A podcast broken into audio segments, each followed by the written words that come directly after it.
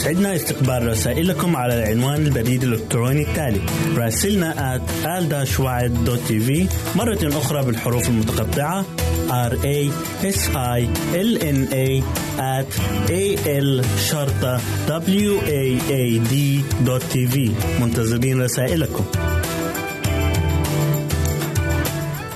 يمكنك استماع وتحميل برامجنا من موقعنا على الإنترنت www.awr.org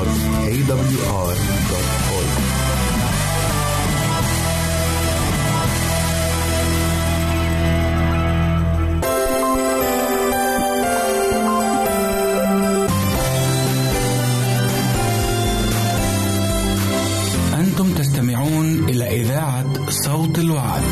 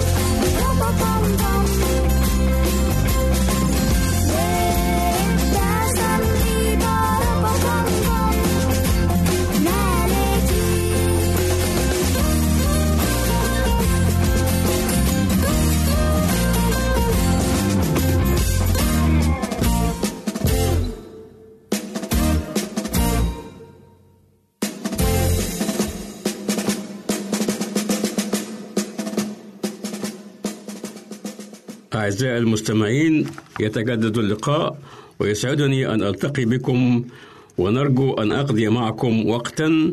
أرجو أن يكون مفيدا ومباركا. عنوان حلقة اليوم الكلام ثمر اللسان. تقول الآية الموت والحياة في يد اللسان وأحباؤه يأكلون ثمره.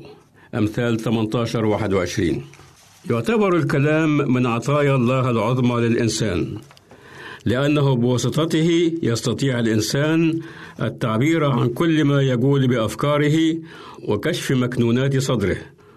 وما من شك بأن كل واحد منا يقدر هذه الموهبة التي لا غنى عنها للإنسان للتخاطب وتبادل الأفكار والنظريات. فالكلام هبة عظمى خص الله الإنسان بها على كافة مخلوقاته.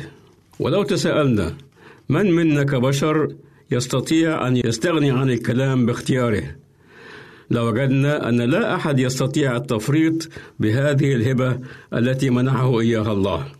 والمعروف أن الأداة الرئيسية للكلام هي اللسان. فبواسطة هذه العضلة الصغيرة الموجودة في أفواهنا نستطيع أن نعبر عن مشاعرنا نحو الغير ونفسح عما تكنه نفوسنا. ولكن الغريب في الأمر أن هذا اللسان الذي يستطيع أن يتفوه بأجمل الألفاظ أحيانا يستطيع في الوقت نفسه أن يتفوه بأقبح العبارات. وقد قال عنه أحد العلماء إن اللسان يعكس في حديثه طعم النكهات التي يتذوقها من حلاوة ومرارة. فالكلام اللطيف العذب يعتبر كلاما حلوا. أما أن الكلام اللاذع يترك طعما مرا في النفس. والكتاب المقدس يعلق أهمية كبرى على اللسان وما يخرج من الفم بواسطته. ففي سفر الأمثال وهو أحد أسفار العهد القديم نقرأ بأن الموت والحياة في يد اللسان. أمثال 18 21 وقد سئل الرب يسوع المسيح مرة عن المأكولات التي تنجس الإنسان. فأجاب ليس ما يدخل الفم ينجس الإنسان بل ما يخرج من الفم هذا ينجس الإنسان. متى 15 11 وما هو الذي يخرج من الفم؟ وينجس الإنسان سوى الكلام البطال والشتائم والتجديف على الله والثرثرة على الغير والحسد وكلام البغضاء. قد يظن البعض أن لا أحد يهتم بكلماتهم أو يعير التفاتة لأقوالهم وهذا طبعا خطأ لأن الأقوال عادة تدل على شخصية قائلها. وكما يقول المثل الكلام صفة المتكلم. ويشبه بعض الناس اللسان بالشجرة وأن كل ما يخرج عنه هو عبارة عن ثماره. يقول سفر الأمثال من الكتاب المقدس بهذا الصدد هدوء اللسان شجرة حياة. أمثال 15 أربعة. فإذا كان اللسان يشبه بالشجرة فما من شك بأن كل واحد ينظر إلى ثمرة تلك الشجرة يستطيع أن يرى إذا كان ثمرها حسنا أم رديئا.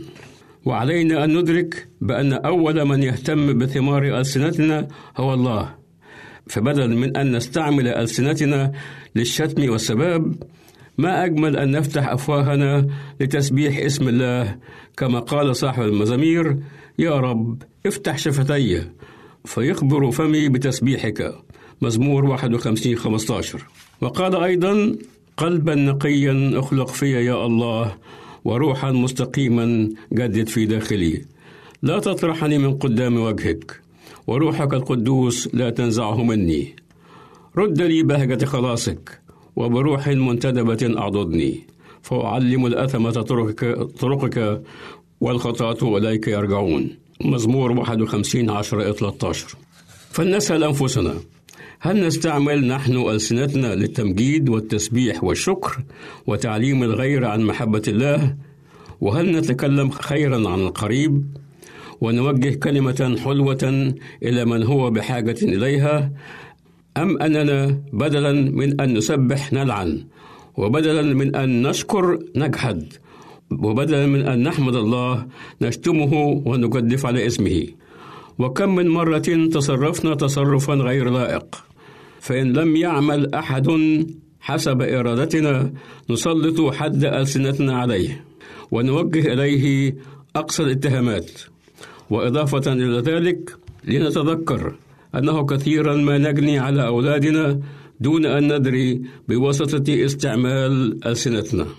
فأحيانا نطلب من الطفل الحديث الكلام بأن يشتم الآخرين وكلما فعل ذلك نهلل ونفرح. وإضافة إلى هذا كم من مرة يتصرف الأهل التصرفات الشائنة ويتكلمون الكلمات البذيئة أمام أولادهم متجاهلين أنهم بذلك إنما يزرعون في قلوب صغارهم بذورا رديئة ستخرج مع مرور الأيام وتجعل منهم أناسا قليل التهذيب شرس الأخلاق بذيء الألسنة. بدلا من أن تنطق شفاههم بكلمات اللطف والصلاح والحكمة والصدق والمحبة. لسانك مهم جدا في حياتك وباستطاعته أن يرفعك إلى أسمى مرتبات الرقي والاحترام ويجعل منك شخصية يفتخر بها. وباستطاعته أيضا أن ينزل بك إلى أحط الدرجات إن أسأت استعماله. فكم من إنسان ذهب ضحية لسانه. وكم من شخص فقد مكانته الاجتماعية لأنه استعمل لسانه في الكذب والخداع والغش والنفاق. وكم من موظف فقد وظيفته لأنه تطاول على رئيسه وخطبه بكلام جارح. وكم من زوجة تركت زوجها وبيتها لأن حديث زوجها أصبح لا يطاق وكلامه مر كالعلقم. وكم من رجل ترك زوجته بسبب لسانها الذي يلسع كالصوت وكم من صديق فقد صديقه. وجار تنكر لجاره بسبب اللسان. وكم من الجرائم ارتكبت ولم يكن سببها سوى تلاسن فظ وأحاديث غير ودية. كل ذلك يحدث نتيجة عدم تدريب ألسنتنا كما يجب. ليتنا ندرك أن هناك من هو قادر على ضبط ألسنتنا وقلوبنا وعقولنا. إن الرب يسوع المسيح الذي يستطيع أن يحول ألسنتنا اللاذعة إلى ألسنة مسبحة وقلوبنا المتحجرة إلى قلوب مؤمنة ونفوسنا المتعبة إلى نفوس مطمئنة. ليتنا نأخذ الرب يسوع مثالا لنا في هذا الصدد الذي كان كلما فتح فمه تخرج منه كنوز الحكمة والمعرفة والعلم والذي كان يستعمل لسانه لتعليم الناس وهدايتهم إلى الحياة الأبدية. لقد علمنا ذلك المخلص أن نكون ملحا للأرض ونورا للعالم. وما من شك بأن الناس يستطيعون أن يحكموا عليه أو يحكموا علينا إذا كنا حقيقة ملحا للأرض ونورا للعالم بوسط ألسنتنا وتصرفاتنا. لأن اللسان يترجم أفكار القلب. ليتنا نستعمل ألسنتنا للخير لتدل على إيماننا بمن طلب منا أن نكون ملحا للأرض ونورا للعالم وأن نعترف بواسطة ألسنتنا. بمن فدانا الذي قال فكل من يعترف بي قدام الناس أعترف أنا أيضا به قدام أبي الذي في السماوات. ولكن كل من ينكرني قدام الناس انكره أنا أيضا قدام أبي الذي في السماوات. متى 10 32 33 فلنعترف بهذا المخلص جهارا بشفاهنا ونؤمن به في قلوبنا ربا ومخلصا لحياتنا.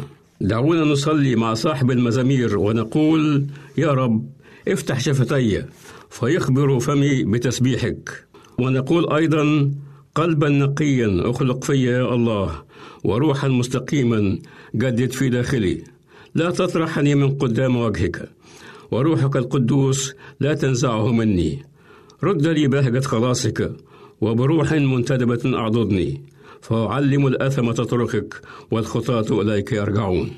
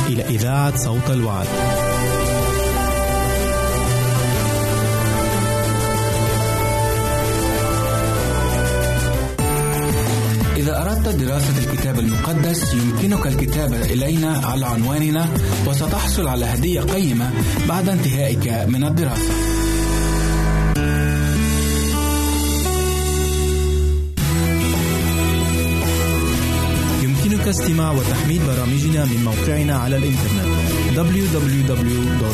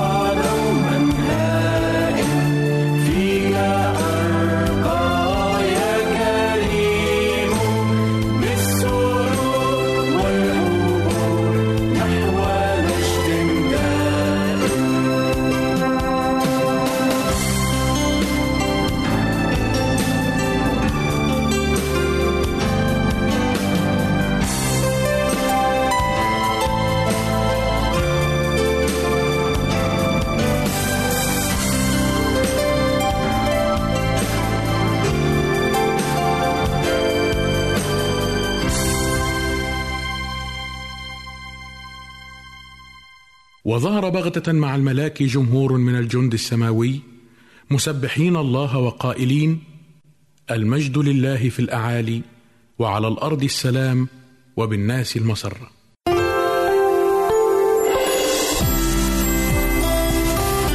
هنا إذاعة صوت الوعد. لكي يكون الوعد من نصيبك.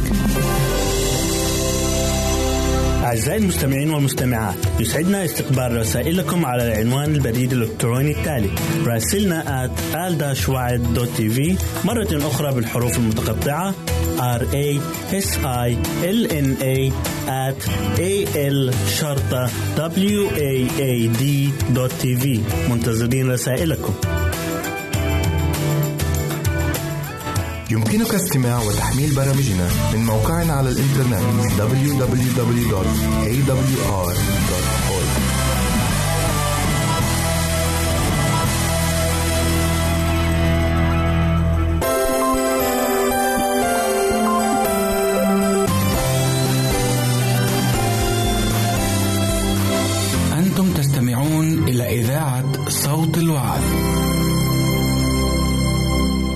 مرحبا بكم مستمعينا الكرام في حلقة جديدة من مجلتكم الأسبوعية الصحية أضواء على الصحة.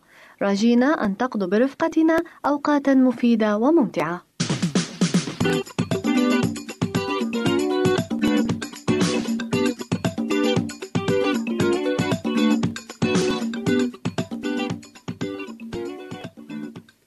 الفقرة الأولى في حلقة اليوم هي فقرة طبيبك يجيب على أسئلتك. وسنبدأ مع السؤال الأول الذي وصلنا من مستمع كريم يقول فيه أيهما أكثر ضررا التدخين أم شرب المسكرات؟ من الصعب الإجابة على سؤالك هذا ليس بسبب قلة المعلومات ولكن لأن تأثير تعاطي كل منهما مختلف إلا أن الشيء المشترك في الاثنين هو تقصير العمر فالتدخين يقصر العمر عن طريق زيادة حساسية المدخن وتعرضه للكثير من الأمراض خصوصا أمراض القلب ولا سيما الشريان التاجي والسرطان وخاصة سرطان الرئة بينما احتساء الخمور يقصر العمر عن طريق زيادة التعرض للحوادث والإصابة بأمراض الكبد وانحلال تدريجي في خلايا عضلة القلب وإتلاف الدماغ وأجزاء أخرى من الجهاز العصبي.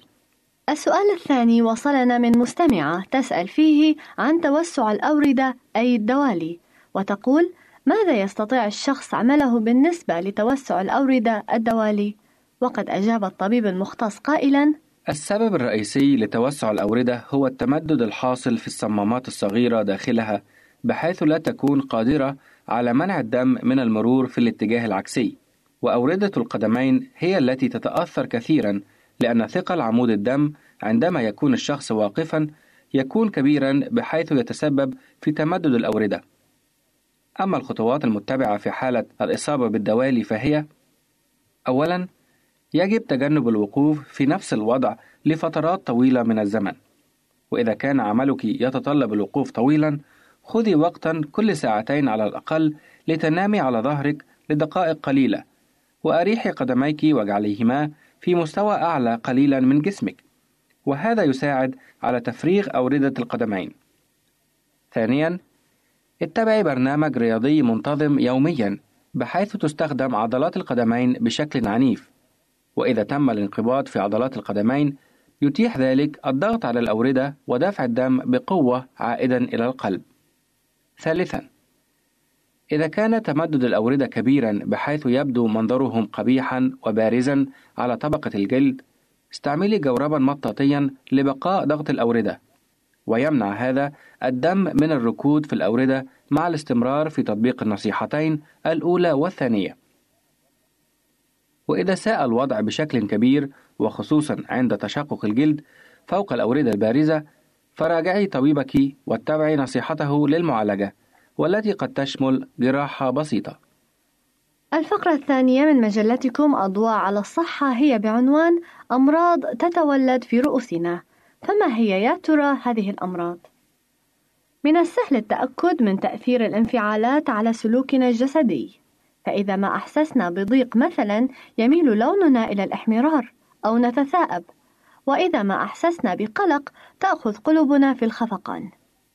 نرى في هذه المظاهر الفيزيولوجية أمرا طبيعيا جدا ومع ذلك فهي تشكل الخطوة الأولى نحو المرض الجسمي الذي نرفض أن نصدقه في أغلب الأحيان. ولكن كيف ولماذا يمكن أن تحدث الصدمات والأحزان؟ الأمراض ذات الطابع الفيزيولوجي. لقد بدأ الباحثون الذين يهتمون بهذه الظاهرة ينظرون إليها بشكل أوضح. فبداية المرض النفسي الجسدي هو ما يسمونه الإجهاد أي ال stress وهو نوع من الاعتداء العنيف على الدماغ ناشئ عن أسباب متنوعة. حزن الحب الهم المهني فقدان عزيز غالي والواقع أن الإجهاد يتألف من ألف كارثة وكارثة. كما يقول علماء النفس سواء كانت هذه الكوارث طفيفة أو كبيرة وهي تبدأ من المترو الذي نخطئ الوصول إليه في الموعد المحدد إلى الهاتف الذي يستمر مشغولا. والإجهاد كما يقول بعض علماء النفس هو الحياة بعينها. وبحسب الأبحاث الحديثة جدا التي قام بها البيولوجيون والاختصاصيون في علم المناعة فإن هذا الإجهاد لا يطال خلايا الدماغ فحسب بل يتجاوزها أيضا إلى نظام الدفاع في الجسم. وهكذا فإن الانفعالات يمكن أن تحدث في أجسامنا ردود فعل متلاحقة. ولكن كيف تحصل ردود الفعل هذه؟ الأبحاث حول هذه النقطة ما زالت جزئية. غير أنه يبدو أن الإجهاد يحدث في الدماغ ردة فعل هرمونية وتبلغ هذه الرسالة كريات الدم البيضاء حيث يمكن أن تكون ردة الفعل ذات طبيعتين. ففي إحدى الحالتين تبدو معطلة وتتوقف خلال فترة عن الدفاع عن الجسم ضد الاعتداءات الخارجية من جراثيم وفيروسات وإلى آخره. ولكن الكريات البيضاء يمكن أن تتغير وجهتها أيضا بفعل الرسالة ولا تميز عدوها إذا جاز التعبير. بدلا عن أن تواجه المعتدين تنقض على الجسم نفسه ويمكن لهذه الآلية أن تكون نقطة الانطلاق لاضطرابات تحسسية صعبة التفسير مثل أزمات الشري أو أزمات الربو. ثمة اختبارات مثيرة أوضحت هذه العلاقة بين الدماغ ونظام المناعة في الجسم. تخيل إجبار جردان على تناول المياه المحلاة. وفي الوقت عينه وكلما كانت هذه الجرذان تشرب هذا الماء كان يتم حقنها بمادة تخفض من مناعتها. وبعد بضعة أسابيع عاود الباحثون تغذية الجرذان بالماء المحلات. عندها استنتج أن دفاعات المناعة لدى الحيوانات كانت في كل جلسة تنخفض من تلقائها. وبمعنى آخر أنها كانت تخضع لرد فعل بحت لرسالة هرمونية من الدماغ تكيفا مع الماء المحلات هذا الاختبار يبدو أنه يؤكد آليات الأدوية البديلة وهي الأدوية المزورة التي يتناولها المريض اعتقادا منه بفعاليتها ألا يمكننا الاعتقاد في هذه الحال بأن الدماغ يوجه هنا أيضا رسالة من شأنها أن تحض دفاعات الجسم؟ وبحسب الإحصاءات فإن الأمراض النفسية الجسدية تصيب شريحة كبيرة من الناس. ويمكن القول أن المرضى الذين يستشيرون الأطباء في حالات تعرضهم لاضطرابات ذات منشأ نفسي تتراوح نسبتهم بين واحد إلى اثنين. ولعل العضو الأول الذي يتعرض لهذه البلبلة هو الجهاز الهضمي. وهذا الأمر يتراوح بين المظاهر الخفيفة كالتقيؤ والاضطرابات الخطيرة كالقرحة. وإذا كان الجهاز الهضمي هو الأكثر تعرضا في مجتمعاتنا فإن الجسم كله يمكنه أن يتأثر بالإجهاد. وإذا كان هذا الأخير لا يسبب الأمراض فإنه يشجعها ويخلق أرضية مؤاتية لها. ويبدو على سبيل المثال أن بعض الجوانب النفسية تمثل عنصرا يزيد من خطورة اضطرابات القلب والشرايين ولا سيما ارتفاع ضغط الدم. فالمصاب بارتفاع ضغط الدم هو كائن قلق بنسبة كبيرة ومثالي إلى أقصى حد ذو طباع حادة. وثمة مشاكل أقل خطورة ولكنها مؤلمة كتلك التي تصيب العضلات كآلام الظهر والتشنجات. يمكن أن تكون أيضا مظاهر نفسية جسدية. وهذه هي أيضا حال العديد من أنواع الصداع التي تتأتى من حالات الغضب الشديد. ونورد هنا أيضا اضطرابات الجلد كالأكزيما والصدف. التي تترجم أحيانا كحالة انهيارية. ويمكننا أن نتكلم أيضا عن ظواهر البدانة أو حالات عصبية. ولكن هل يمكننا في أعقاب كل هذه الاستنتاجات والافتراضات تجنب كل أنواع الأمراض؟ الأمر ليس بهذه البساطة، فالمشاعر تتدخل في حالتنا الفيزيائية، ولكن لحسن الحظ نحن لسنا أسيادا على انفعالاتنا، غير أنه في ضوء هذه الأبحاث علينا أن نتعلم كيف نحارب الإجهاد بصورة أفضل، لأن تجنب الإحباط والتوترات والحزن كل ذلك من شأنه أن يقلص خطر الإصابة بالأمراض.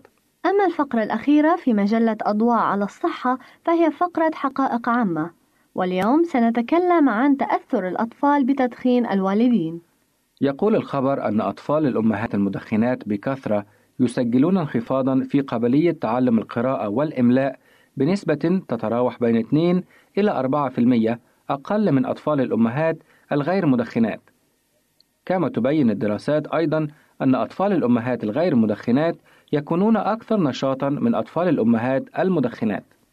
أما الخبر الثاني فهو عن المايونيز فخلافا للاعتقاد السائد فإن المايونيز لا يسبب فساد الأغذية في فصل الصيف أو أي وقت آخر. والحقيقة التي أثبتتها الدراسات في مجال الأغذية أن المايونيز يثبط نمو البكتيريا المفسدة للأغذية بسبب احتوائه على نسبة عالية من الحامض سواء كان من الليمون أو الخل. أما السبب وراء تلف أنواع مختلفة من السلطات وبسرعة في الجو الحار فهو نتيجة وجود البطاطس والبيض والدجاج واللحم. والسبب في ذلك أن نسبة الحوامض فيها قليلة لذلك تجهز بيئة مناسبة لنمو البكتيريا المسببة لفساد الأغذية. إلى هنا أيها المستمعين الأفاضل نأتي إلى نهاية حلقة اليوم من المجلة الصحية أضواء على الصحة. كان بصحبتكم كل من رغدة سليم وسامي سعيد. إلى اللقاء.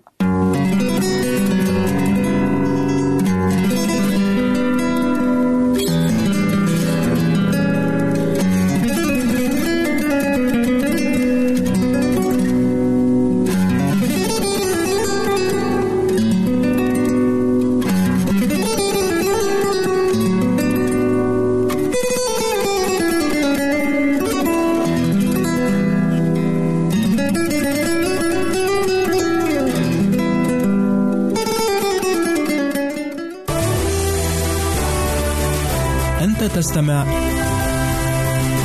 إلى إذاعة صوت الوعد.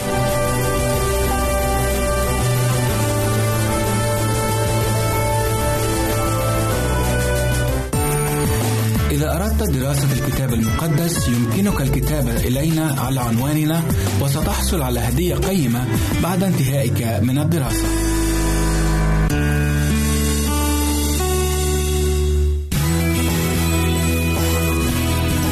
استماع وتحميل برامجنا من موقعنا على الإنترنت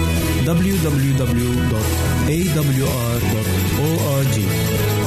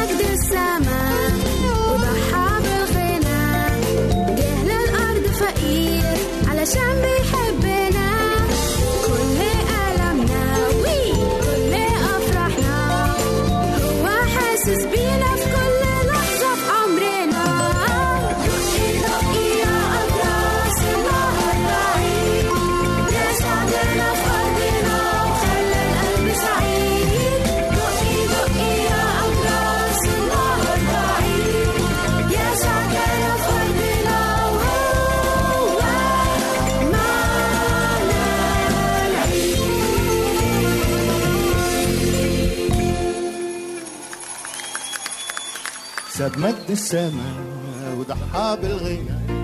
جه للأرض فقير علشان بيحبنا.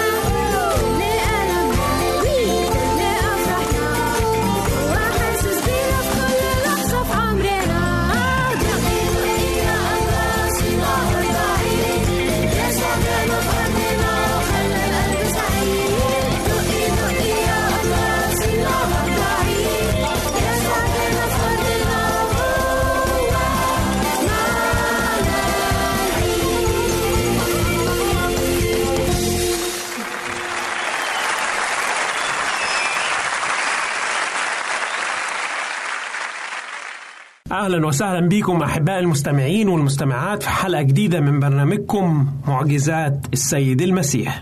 معجزة اليوم هي عن شفاة أعمى في بيت صيدا والقراءة المقدسة مأخوذة من إنجيل مرقس والإصحاح الثامن والعدد 22 ل 26 وجاء إلى بيت صيدا فقدموا إليه أعمى وطلبوا إليه أن يلمسه.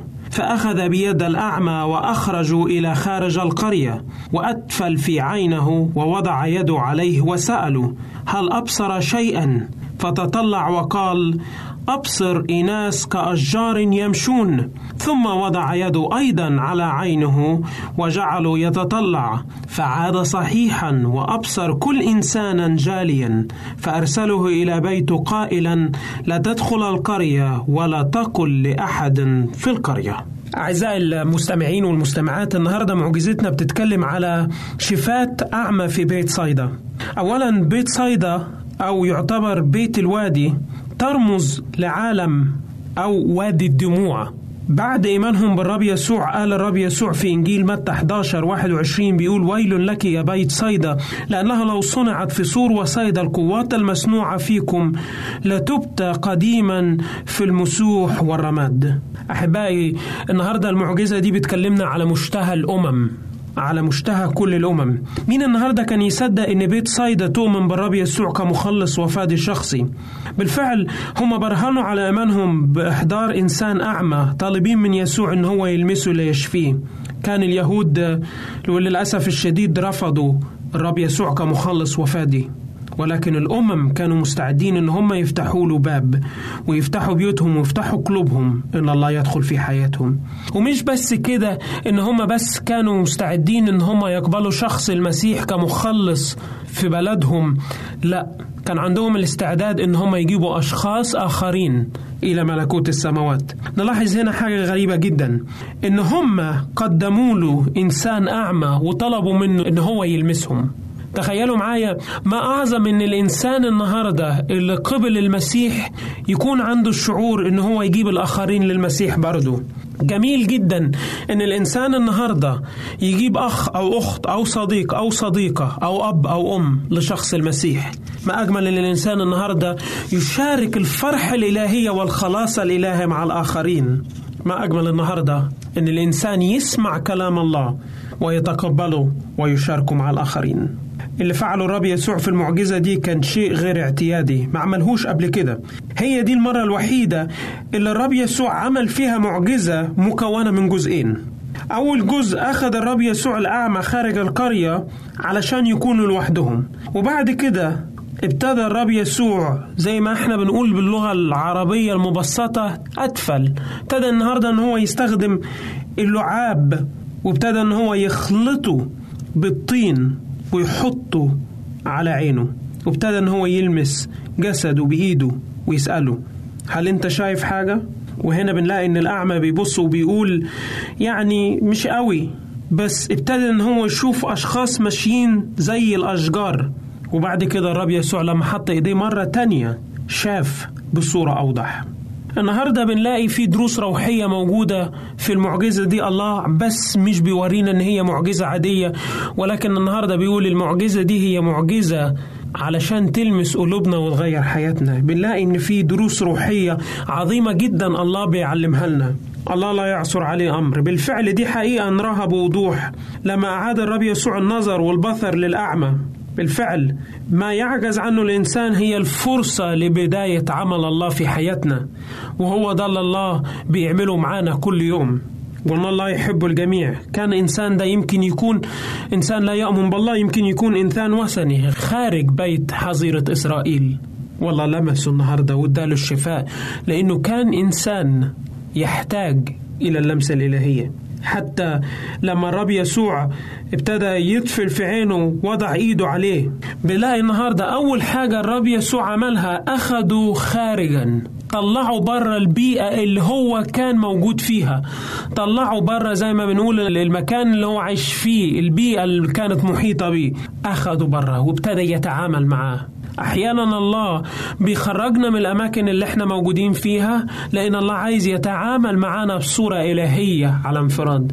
يمكن المجتمع اللي إحنا بنكون عايشين فيه صعب جدا إن الله يغير حياتنا إلا الله يفتح بصيرتنا الروحية. يمكن الله ما يقدرش يتعامل معانا بسبب البيئة اللي إحنا كنا عايشين فيها. أخذوا الرب يسوع بره خارجا وابتدى إن هو يتعامل معاه.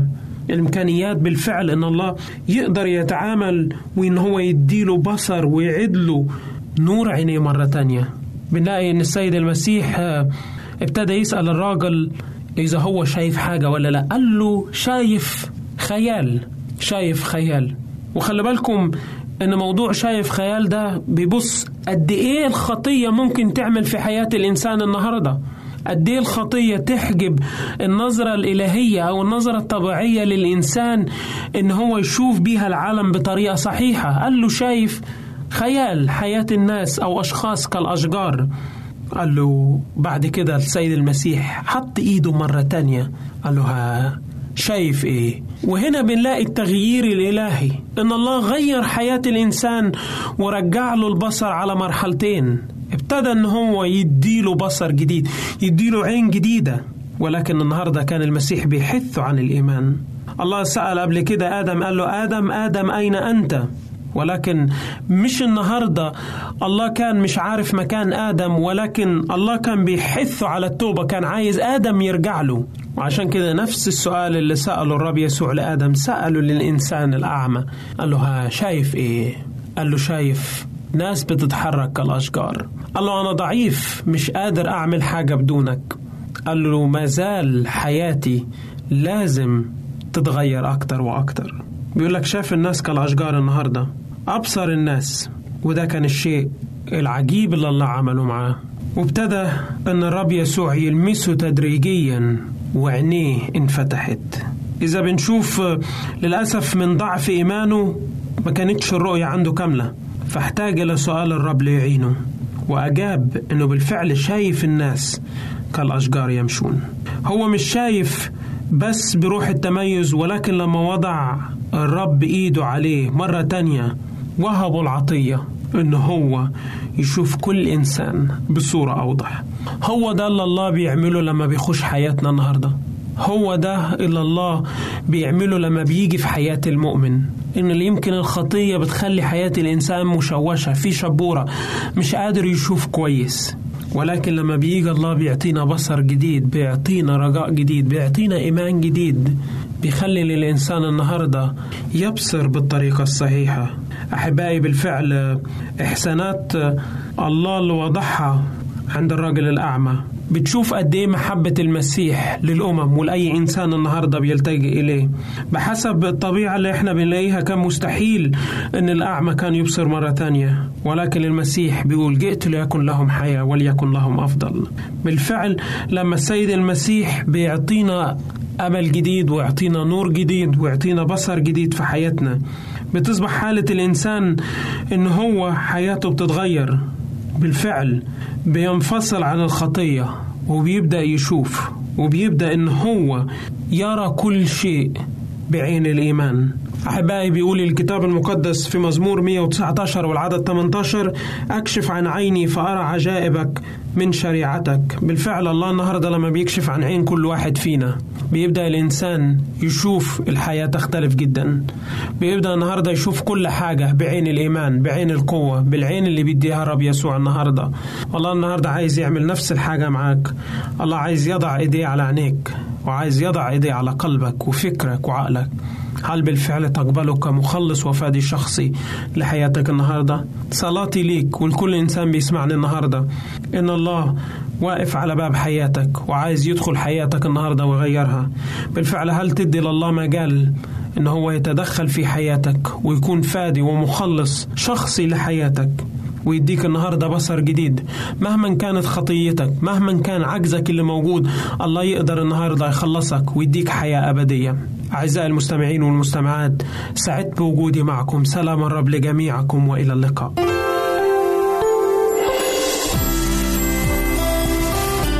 هنا إذاعة صوت الوعد. لكي يكون الوعد من نصيبك. أعزائي المستمعين والمستمعات يسعدنا استقبال رسائلكم على العنوان البريد الإلكتروني التالي راسلنا at al-waad.tv مرة أخرى بالحروف المتقطعة r a s i l n a at a l شرطة w a a d منتظرين رسائلكم. يمكنك استماع وتحميل برامجنا من موقعنا على الإنترنت www.awr.org